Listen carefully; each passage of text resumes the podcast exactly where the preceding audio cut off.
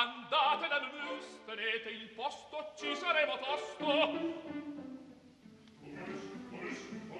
Dite di sveglia, andiamocene via.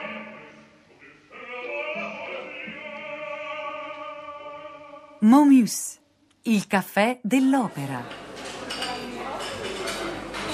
Buongiorno, sono le 11.20, siamo in diretta dagli studi di Via Asiago, inizia il programma di Lucia Rosei e Laura Zanacchi, oggi la regia è curata da Lucia Rosei, mentre la responsabilità tecnica è di Giovanna Insardi. Buongiorno da Sandro eh, Cappelletto. Ci avviciniamo alla Pasqua e dunque fioriscono qui e lì iniziative, le, le consuete iniziative che riguardano le musiche pasquali, sto parlando delle passioni naturalmente, ma ci sono anche dei progetti un po' più rari, un po' più ricercati e eh, se segnaliamo quello che vedrà domani pomeriggio alle 17.30 a Foligno nella chiesa di Maria Immacolata eh, i solisti dell'ensemble vocale del Conservatorio Rossini di Pesaro e l'Italian Festival Chorus con la direzione di Aldo Ciconofri cimentarsi in una serie di musiche sacre di Francesco Basili. Francesco Basili chi era costui? Beh, Francesco Basili è stato un personaggio di grande rilievo, intanto è la tradizione eh, molto diffusa fino a un certo punto punto quando il lavoro come musicista era un mestiere, che, il mestiere che si tramandava di padre in figlio. L'esempio supremo da questo punto di vista è Bach e la famiglia Bach i predecessori di Bach e naturalmente i figli di eh, Bach. Francesco Basili viene da una famiglia di eh, musicista, è un figlio di musicista, è padre di un musicista, è nipote di un eh, musicista, eh, è maestro di cappella a Foligno, è maestro di cappella a eh, Loreto, eh, ha incarichi importanti anche in Vaticano, è maestro della cappella Giulia in Vaticano, dunque una figura eminente della prima metà dell'Ottocento come eh, direttore di coro, come compositore. la sua fama, diciamo così, a che cosa è dovuta? Che lui è censore, cioè direttore del Conservatorio Verdi, del, no, che non si chiamava ancora Giuseppe Verdi, del Conservatorio di Milano, quando il giovane Giuseppe Verdi fa domanda di ammissione a questo conservatorio. Come sappiamo, va male cioè Verdi non viene ammesso. E allora si è scatenata un'immensa polemica, le, le fake news eh, agivano anche allora e hanno continuato ad agire ancora adesso, sono passati quasi eh, due secoli e Verdi viene bocciato per un insieme di motivi, la non sufficiente cognizione delle regole del contrappunto, i pochi posti disponibili nel convitto e le regole del convitto stesso che privilegiavano naturalmente i residenti nel regno del Lombardo-Veneto, del quale faceva parte Milano. Verdi era uno straniero, Verdi veniva da Busseto, Parma, cioè da un'altra nazione al tempo e questo insieme di motivi hanno eh, determinato l'esclusione di Verdi, quindi eh, i pochi posti disponibili, il fatto che lui non fosse residente nel Regno del Lombardo-Veneto e la non sufficiente cognizione delle regole del contrappunto. Tutto questo si può ricostruire guardando i documenti, ma è questa l'occasione per parlare di Francesco eh, Basili e ascoltare un momento del suo Miserere.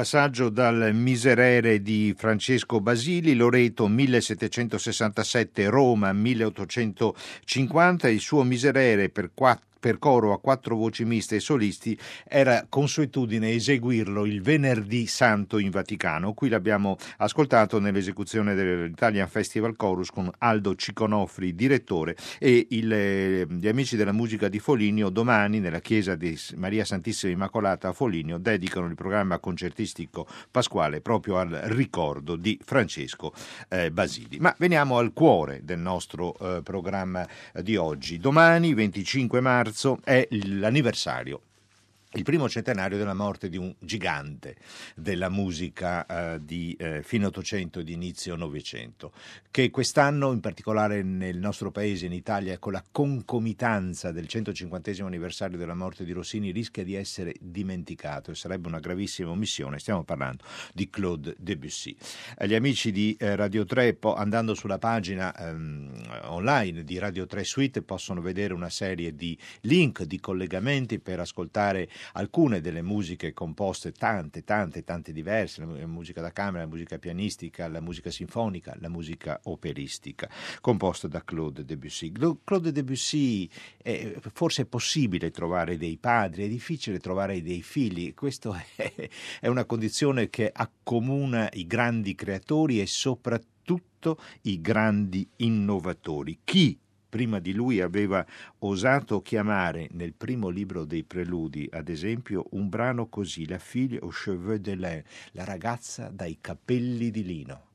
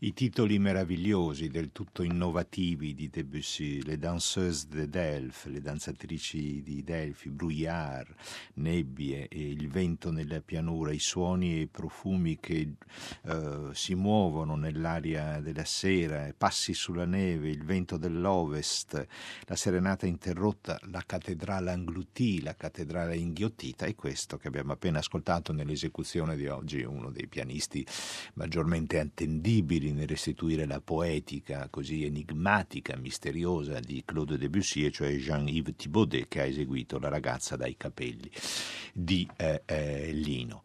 Eh, certamente la liquidità eh, quando si dice Debussy si pensa al suo suono liquido, si pensa all'acqua, si pensa alla nebbia, si pensa all'elemento marino. Debussy del mistero, scrive Jankelevich nel libro più bello dedicato al compositore francese, libro inconcepibile semplicemente senza il ricorso all'acqua, che è anche un elemento dell'inconscio, un elemento amniotico, un elemento nel quale ci si inabissa, che non soltanto si sfiora in superficie, ma nel quale appunto ci si può inabissare. Ma è soltanto questo, Debussy, è soltanto il mare, l'acqua, la liquidità. Bene, parte da questa riflessione eh, l'incontro che Lucia Rosei ha avuto con il maestro Daniele Gatti. Perché abbiamo scelto per raccontarci Debussy proprio il maestro Gatti? Eh, lui ha diretto nel 2015 eh, una bellissima edizione del Peleas e Melisande al Maggio Musicale Fiorentino, ne sta preparando una nuova che dirigerà ad Amsterdam, eh, città dove mm, molto cara Maestro Gatti che è direttore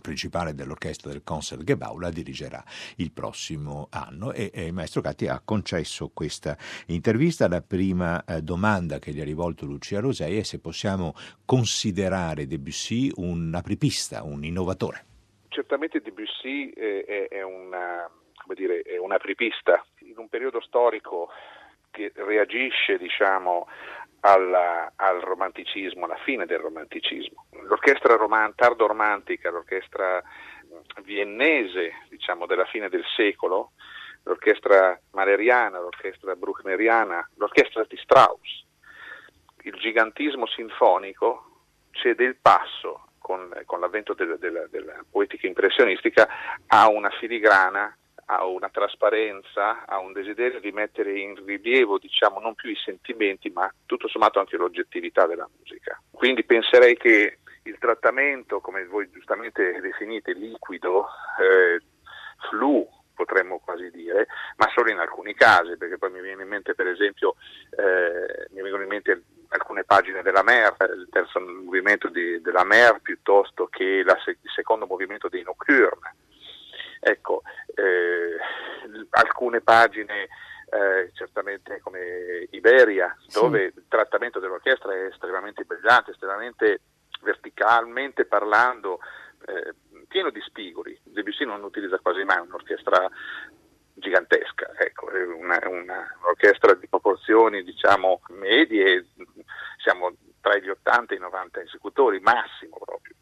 Quindi la sua scelta anche degli strumenti eh, come l'arpa, la celesta, strumenti di percussioni per esempio molto argentini in questo senso, danno un colore certamente luminoso che si sposa perfettamente con l'opera in questione.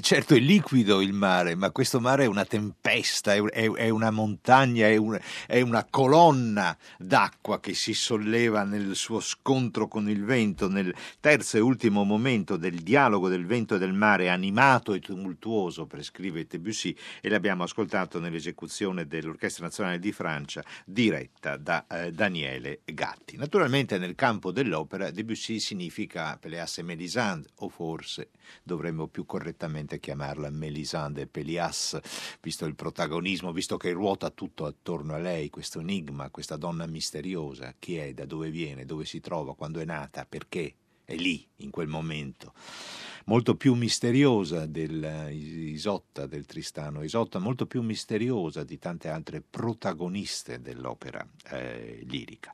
Eh, Debussy organizza questo suo lavoro in cinque atti, lega gli atti uno con l'altro attraverso degli interludi eh, sinfonici. L'opera debutta nel 1902 a Parigi e l'unica grande testimonianza non certo della vocalità di Debussy che ha lasciato altre tracce magnifiche, ma del suo contributo alla storia del teatro musicale, dell'opera in musica. Il libretto è tratto da un dramma di Maurice Metterlink che in quegli stessi anni affascina anche un altro gigante del eh, Novecento, vivrà molto più a lungo di Debussy, ma già in quegli anni attivo, mi riferisco a Arnold eh, Schoenberg. Bene, il, ehm, entriamo dunque nel vivo del, dell'opera come compito, come dire, istituzionale di Momus, tra l'altro sono arrivati dei messaggi messaggi al numero della comunità d'ascolto di Radio 3 e viva Debussy e ah, perché non ricordare un giorno Lili Boulanger? Certo, certo, ma arriverà anche quel momento. Non posso anticipare nulla, ma arriverà anche quel momento. Eh, concerti d- domani a Tivoli con Alessandra Ammara che esegue la musica di Debussy. Il mondo dei Debussiani si è svegliato questa eh, mattina. Viva Debussy, onore alle scelte di Bemus. Beh, grazie mille. Dunque, ehm, la vocalità.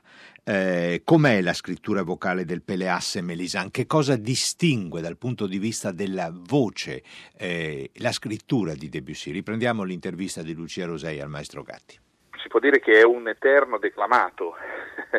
la scrittura vocale del Peleas. Eh, noteremo che i cantanti reiterano la stessa nota, cioè è un recitar cantando. Parti cosiddette, come per noi possiamo così riconoscere, melodiche, liriche, mi viene in mente soltanto il canto, il canto di Mélisande nel momento in cui si pettinano questi lunghissimi capelli, no? sì. mes cheveux, ed è un canto senza orchestra, è una melodia solo per voce, forse l'unico momento di melodia eh, vocale all'interno dell'opera. L'opera è sostenuta sempre da, da questo, recita, questo, recitare intonato, un parlare sul ritmo perfetto della parola del moto francese, ma utilizzando note che fanno parte in quel momento dell'armonia e quindi noi non abbiamo un melodizzare della voce, è un parlare a, differente, è un cantare, devo recitare cantando su differenti, differenti altezze. Certo. Ecco. E come mm, istruisce diciamo, i cantanti in questo senso? Questo dipende sempre da che tipo di artisti si ha con il regista, naturalmente cercando di, di dare diciamo, una, un'idea la più coerente possibile al lavoro comune. Una delle cose più importanti, forse la cosa più importante eh, per, per le asse è l'aspetto simbolico, il simbolismo, la, la, contrapposizione fra la luce e il giorno, eh, Golò è la, no, è la notte, mm, Peleas è il giorno. E Melisande, Melisande è il personaggio più enigmatico, non si sa da dove arriva, è, una, è forse un, un, archetipo in questo senso, eh, visto questo rapporto con, con Peleas, eh, potrebbero essere fratello e sorella quasi. Mm, potrebbe essere quasi un rapporto incestuoso, non c'è quella passione wagneriana, tristaniana del triangolo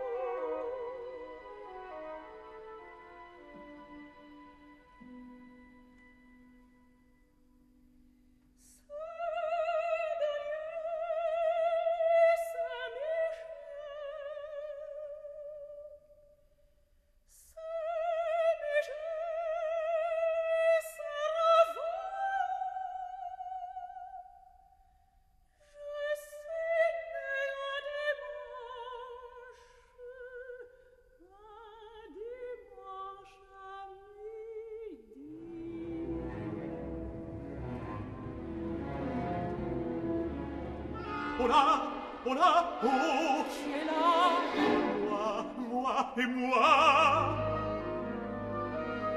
Que fais-tu là à la fenêtre en chantant comme un oiseau qui n'est pas d'ici J'arrange mes cheveux pour la nuit Che cosa fai alla finestra? chiede Peleas. Preparo i miei capelli per la notte. Sono nata una domenica, una domenica a mezzogiorno, domenica è mezzogiorno, l'ora del sole, del sole a picco, però Melisande è un personaggio ormai notturno, lei sta pettinando i suoi lunghi capelli sulla torre e questi capelli sono così lunghi che scendono fino alla base della torre, immagine indimenticabile, immagine liberty certamente per Melisande. L'unico momento, diceva il maestro Gatti, in cui lei esce con poche note dal suo continuo declamato, sembra esserci da parte di Debussy un rifiuto della vocalità operistica, pensiamo a cosa succede in quegli anni, siamo 1902 in Italia, Puccini, il verismo, pensiamo all'eredità wagneriana, pensiamo alla crisi dell'opera vissuta da Mahler che eh, eh, risolve la vocalità e il canto all'interno delle sue sinfonie rifiutando il eh, palcoscenico. Abbiamo parlato del testo di eh, Maurice Metterlink ed è giusto precisare, ricordare che il testo viene quasi integralmente preso e portato nel libretto diritto d'opera, infatti eh, correttamente per il Peleas e Melisandro non si può parlare di libretto ma di testo perché non c'è una rielaborazione librettistica come di consueto accade quando da un testo letterario o eh, nato per la scena teatrale si procede poi alla sua metamorfosi in libretto per l'opera. E abbiamo parlato di Wagner, eh, sappiamo il rapporto complesso di adesione, poi di distacco di Debussy rispetto a Wagner e naturalmente abbiamo chiesto al maestro eh, Daniele Gatti se può indicarci dei punti di contatto o no, di distanza tra lei, Melisande e Isotta. Il personaggio di Isotta è un personaggio attivo, un personaggio che vive di passioni, è un personaggio che nel primo atto ci racconta il dramma che, che, ha subito, il duplice dramma che ha subito, eh, il, questo odio-amore nei confronti di Tristano, eh, la posizione tutto sommato eh, piena di onore di Tristano nel secondo atto di fronte a Re Marche, suo zio. Non si può ne- nemmeno parlare di passione fra Peleas e Medison, si parla di, di, probabilmente di una vicinanza molto più ascetica, più, più platonica non è un triangolo amoroso, è qualcosa di più sottile da, da spiegare. Sì. Noi abbiamo un, un, personaggio che è ecco, il simbolismo di cui parlavamo prima. Golò nella prima scena si trova nella foresta, ma chiaramente il simbolismo ci porta a, comprendere che è il momento di crisi di un uomo di 50 anni, esattamente il debutto della Divina Commedia. Ecco, l'inizio quindi, infatti della Divina Commedia. E quindi Golò si trova in questa foresta perché è perduto, non, non riesce a ritrovare se stesso.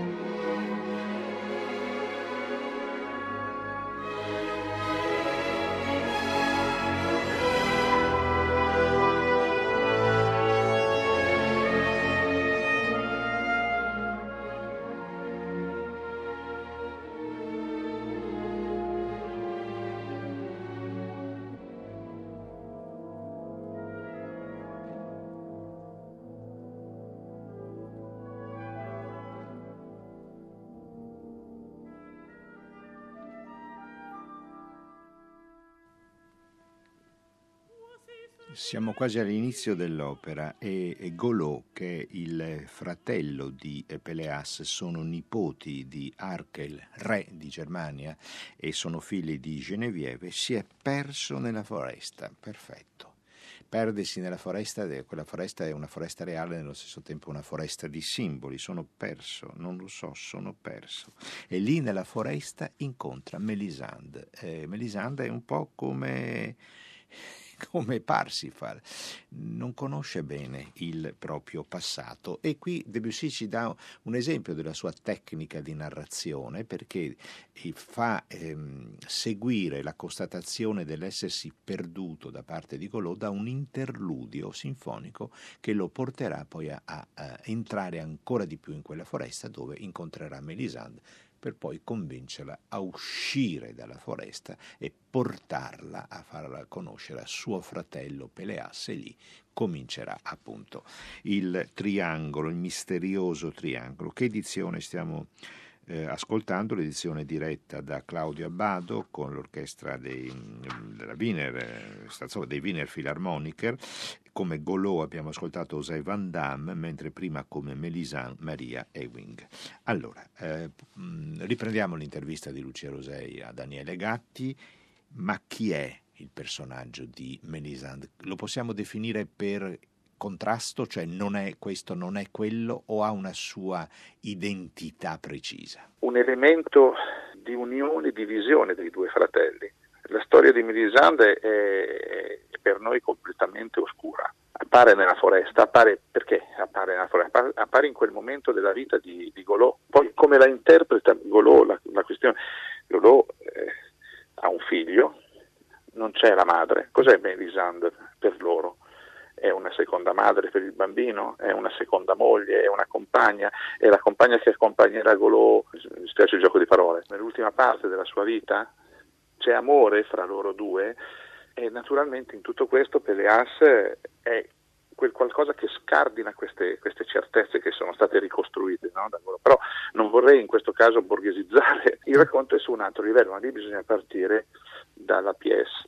Oltre al fatto che la struttura, se adesso uscissimo da questi discorsi più filosofici, ma diciamo, cercando di far comprendere al pubblico il tipo di struttura, l'opera non è un'opera a forme cosiddette chiuse, non è un'opera con delle arie, con delle romanze, per l'amor di Dio, con dei duetti, non cantano quasi mai insieme i personaggi, è continuamente un dialogo non ci sono momenti in cui le due voci vanno una sopra l'altra, come siamo abituati a sentire nell'opera lirica, prima un personaggio, poi due, poi tre che cantano contemporaneamente. Neanche nei, nei, nelle fusioni più liriche, se vogliamo, nei momenti di, di massima espansione, cosa che anche Wagner tende a non fare, a far cantare due voci insieme, ma nel Tristano a un certo punto abbiamo Tristano e Isotta che insieme cantano loro, l'apoteosi del loro amore. Mi viene in mente, ecco, quando entra Tristano nel secondo atto e arriva da Isotta che lo attende, eh, l'orchestra è, è, è, un tumulto, è una, è una, una voragine di, di,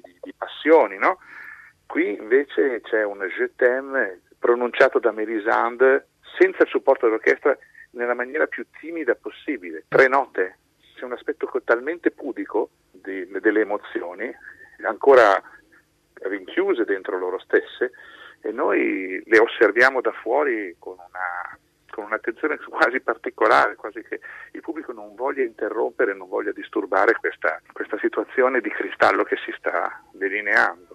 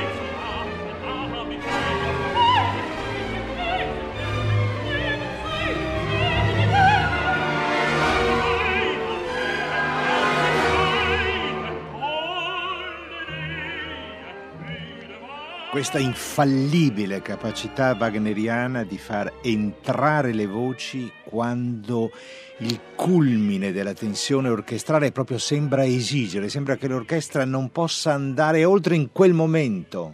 Penso all'inizio della Valchiria, ad esempio. Le voci arrivano infallibilmente, una tensione che richiede il canto. Questo è il secondo atto del Tristano, una stupenda esecuzione di Georg Scholti, il momento in cui appunto Isolde e Tristan si abbracciano, si avvinghiano una nell'altro e poi comincerà un momento che durerà tutto il secondo atto, forse nella più estesa e quindi l'immensa sapienza di costruzione armonica di Wagner, nella più estesa scena d'amore che ci ha consegnato il, eh, l'opera in musica. Ben diverso, ben diverso è il momento in cui Mélisande dice a Peleas, je t'aime, ti amo, ma come lo dice? Quindi dobbiamo, lo ascoltiamo adesso, ma dobbiamo dimenticare quello che abbiamo appena sentito.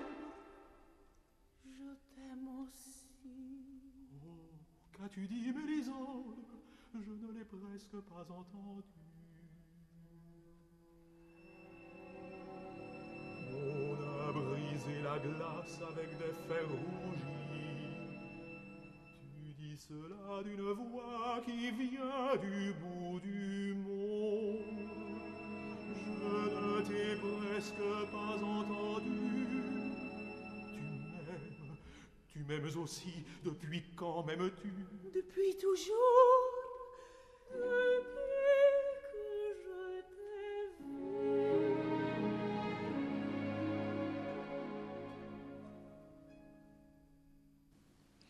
Testo bellissimo che la musica di Debussy veramente riesce a penetrare e esaltare. Tu mi dici questo, mi dici che mi ami, e Melisande a voce bassa prescrive la didascalia del testo, me lo dici con una voce che viene dai confini del mondo, non ti ho quasi inteso, mi ami, mi ami, anche tu mi ami, da quando mi ami? E Melisande sempre così sommessamente sussurra da sempre, da quando ti ho visto. Non finirà bene la storia di Peleas e Melisande, c'è Golò, c'è un'ipotesi di tradimento, c'è un bambino che nasce e c'è una madre, lei, Melisande, che eh, muore. Stiamo sempre eh, ascoltando la, um, l'esecuzione eh, dei Wiener Philharmoniker con la direzione di eh, Claudio eh, Abbado. Ma quali sono eh, nella lunghissima storia del teatro musicale, dell'opera in musica, le innovazioni portate da Debussy con il suo Peleas e Mélisande? Peleas precede, per esempio, l'innovazione teatrale che Berg porterà con Wozzeck, cioè l'introduzione, per esempio, dei, degli interludi o dei cosiddetti postludi fra una scena e l'altra le scene sono collegate tra di loro da commenti musicali. Il più delle volte Debussy commenta l'uscita della scena facendoci riascoltare alcuni passaggi musicali che sono, che sono, stati presentati nella scena stessa.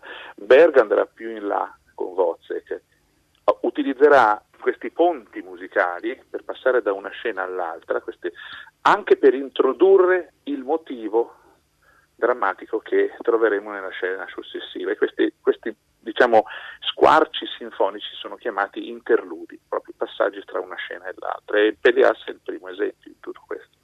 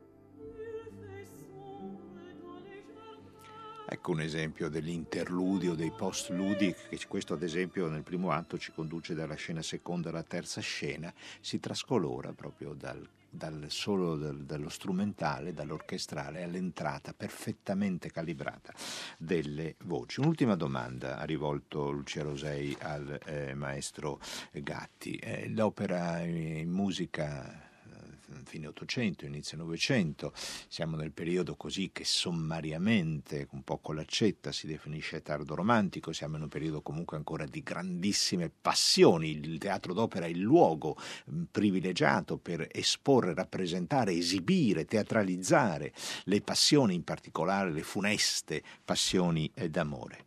Ma questo con Debussy continua o finisce? Si potrebbe dire che con, con, con Debussy e con questo questo momento storico del secolo, del, nella prima parte del nuovo, del nuovo secolo, dal punto di vista del pensiero che cerca proprio nella musica la propria espressione, c'è il rifiuto della tendenza romantica a portare quindi in primo piano tutta l'interiorità dell'artista. Vediamo che con Debussy soprattutto si cerca l'artista, il musicista, ricerca più un'espressione forse più pudica, ecco, più pudica, più concentrata sui problemi dell'arte in quanto tale. Ecco. Lei pensa che, che questo tipo diciamo, di impostazione sia ancora oggi nel 2000, nel secolo successivo, interessante e interessata? Ma credo che nel nostro secolo ci sia stato questo spartiacque terribile della guerra e dell'olocausto e che tutto questo abbia profondamente modificato la nostra percezione. Prendiamo per esempio la guerra stessa, no? Le guerre venivano combattute sui campi di battaglia, lontano dalle città, erano la continuazione, come, come dice Clausewitz, del, del, dei contrasti politici. La seconda guerra mondiale ha portato la, la guerra in, nelle nostre case. Come possiamo noi oggi parlare di arte? Perché siamo figli di questo cambiamento epocale che è successo. Ciò che è, che è successo in, quei, in, quei, in, quegli anni ha segnato assolutamente la, la, la, noi tutti e quindi anche il nostro modo di pensare l'arte, di, di porci di fronte alla, appunto all'arte stessa. È una cosa che è possibile. Osserviamo quindi quello che sono state le forme d'arte nel secolo scorso e nel, primi, e nel, nella prima nel primo terzo di secolo, ma non possiamo eh, tracciare una linea che, che, possa continuare. Infatti la musica a un certo punto ha preso e con, eh, con la musica del secondo dopoguerra si è totalmente staccata da è, di quello che era il gusto del pubblico, no? Mahler è molto amato oggi perché forse è l'ultimo compositore in questo senso romantico dove trasferisce il suo tutto, il suo io, nelle, nella musica che ci, ha, che ci ha lasciato e quindi diventa ancora oggi attuale perché è forse quel compositore che ci permette nei nostri momenti di silenzio di ritrovare le nostre miserie. Altra musica richiede uno sforzo più intellettuale, laddove la musica è assoluta, musica pura, però quasi più oggettiva che soggettiva, il pubblico fa fatica a, a sentirsi coinvolto in questo.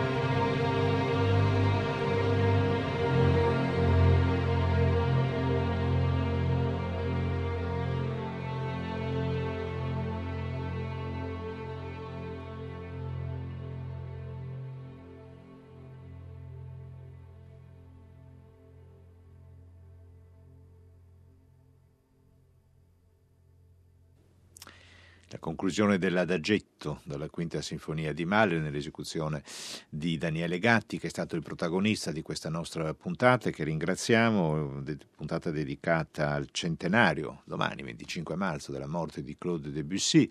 E ricordo che andando sulla pagina online di Radio 3 Suite ci sono una serie di collegamenti per ascoltare parte della splendida musica eh, orchestrale, sinfonica, cameristica, di vocale naturalmente di eh, Claude Debussy. Stavo riflettendo, ascoltando l'adagetto, che c'è lo stesso senso di estenuazione in Mahler e in Debussy. In Mahler c'è qualcosa di diverso però, c'è il senso dell'angoscia per la fine di un mondo, il suo mondo, il mondo della Mitteleuropa nel quale è cresciuto, nel quale sta vivendo. In Debussy invece c'è di più l'attenzione per il mistero, l'inconscio, l'indicibile, quello che sta al di là. Bene, ma qui abbiamo fatto assai tardi, sono le 12 e 7 minuti, è il momento di salutare Monbus e di accomodarci in sala da concerto.